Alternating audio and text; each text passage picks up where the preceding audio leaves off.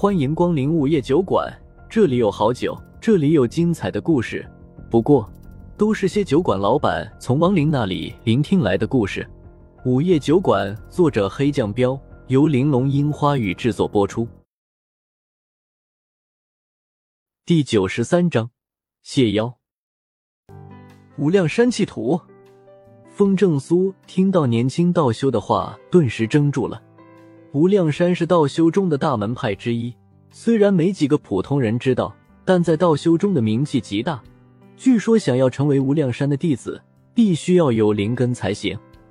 李亚洲点了点头，有些无奈的笑道：“大人猜的没错，我确实是无奈之下才躲在这大渡谷里的。你收妖为徒，不止在这里吧？”风正苏沉思了下，就明白了其中的缘由。道修和妖历来本不两立。他收妖为徒，给那些妖讲道的行为，绝对会被当成异类对待。异类逐出师门还不算完，还会被清理门户。李亚洲没隐瞒，感慨着说道：“我不明白，为什么修道就一定要背上抓亡灵除妖的责任？亡灵和妖又都不是坏的，尤其是妖，完全可以教化吗？”一旁的谢无鱼忍不住的问：“不收亡灵，不除妖，那你修道干嘛？”可我对修道感兴趣啊，凭什么不让我修？李亚洲摊摊手，所以你就躲在了大渡谷，对吧？风正苏理解他的心思，比如有些人只想当兵，甚至还成了兵王，但他就是接受不了打仗。是的，我那些师兄太厉害，我又不想死，只好躲在这里。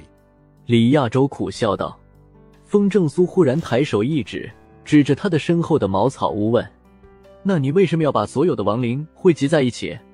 大渡谷的所有亡灵都在这里的茅草屋里。不用问，风正苏也知道那些亡灵都是李亚洲弄到这里来的。跟我来。李亚洲笑笑，转身朝自己的茅草屋走了过去。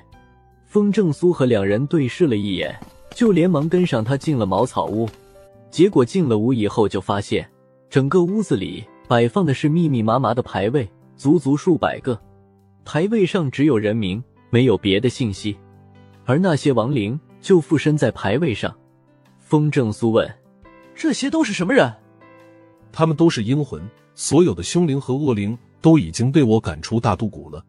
李亚洲回道。谢无鱼插话问道：“你应该有超度亡灵的能力吧？为什么不超度了他们？”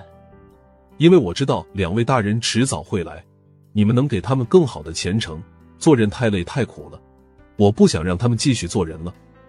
李亚洲微微一笑，一副早就算好了的模样。风正苏皱了下眉，表情认真的问：“你确定他们都是阴魂？让他们去你的酒馆喝一杯，不就知道了？”李亚洲同样面色认真的道。风正苏想了下，发出了邀请：“那你要不要离开大渡谷，去我的酒馆？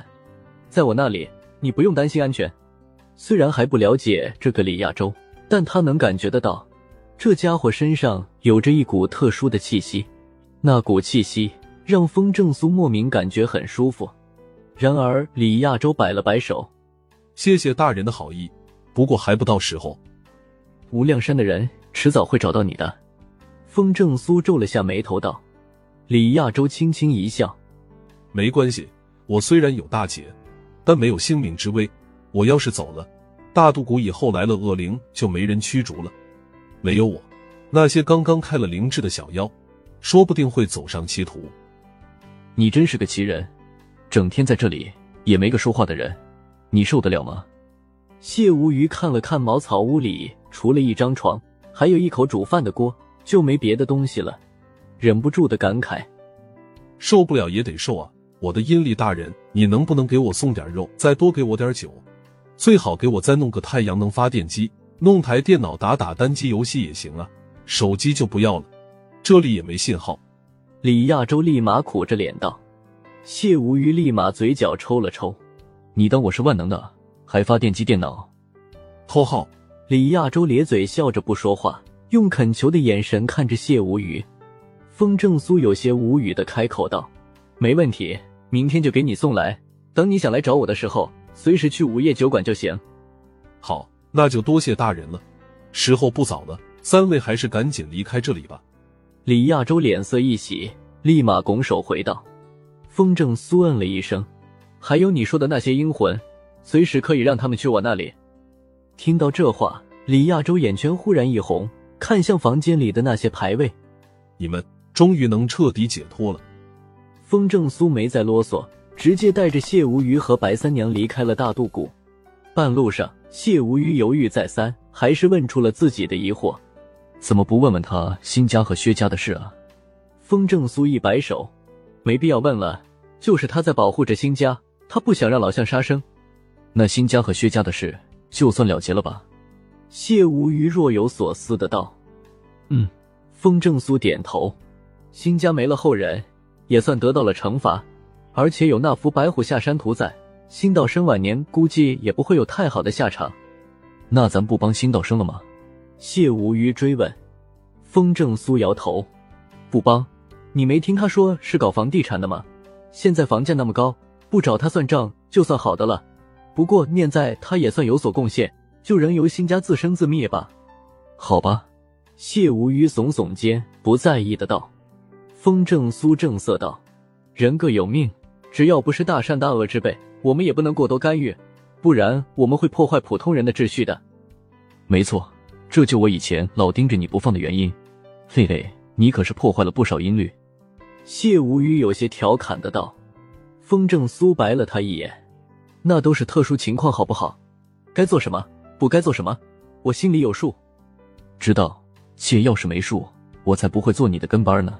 谢无虞一副你急啥的模样道。说着话。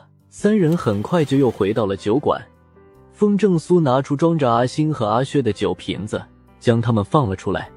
风正苏直接对他们说道：“从此以后，你们两个再无瓜葛，各自去投胎吧。”俩人这会儿都是一脸解脱的表情，因为那种离不开对方的强烈感觉刚才就消失了。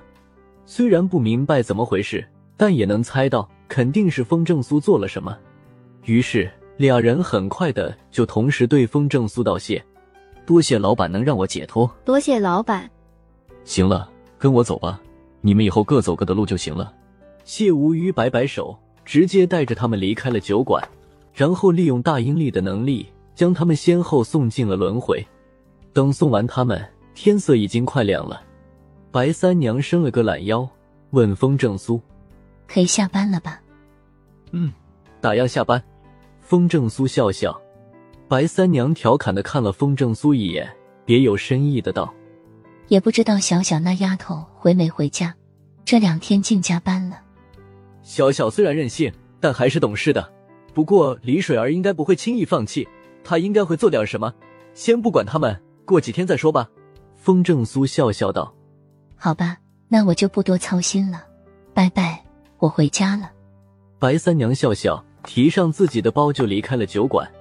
谢无虞送完阿星和阿雪以后，打了个哈欠，催促风正苏道：“你也赶紧走吧，我要睡了。”风正苏邪魅一笑：“我不走了，一起睡吧。白天你还得去给李亚洲送东西去。”靠！我才不跟你一起睡，沙发是我的，你自己睡卡座吧。谢无虞眼睛一瞪，有些慌乱的吼道：“切，就那么怕我看到你人皮下面的真面孔吗？”放心，不管你是什么，我都不会嫌弃你的。”风正苏无语的道。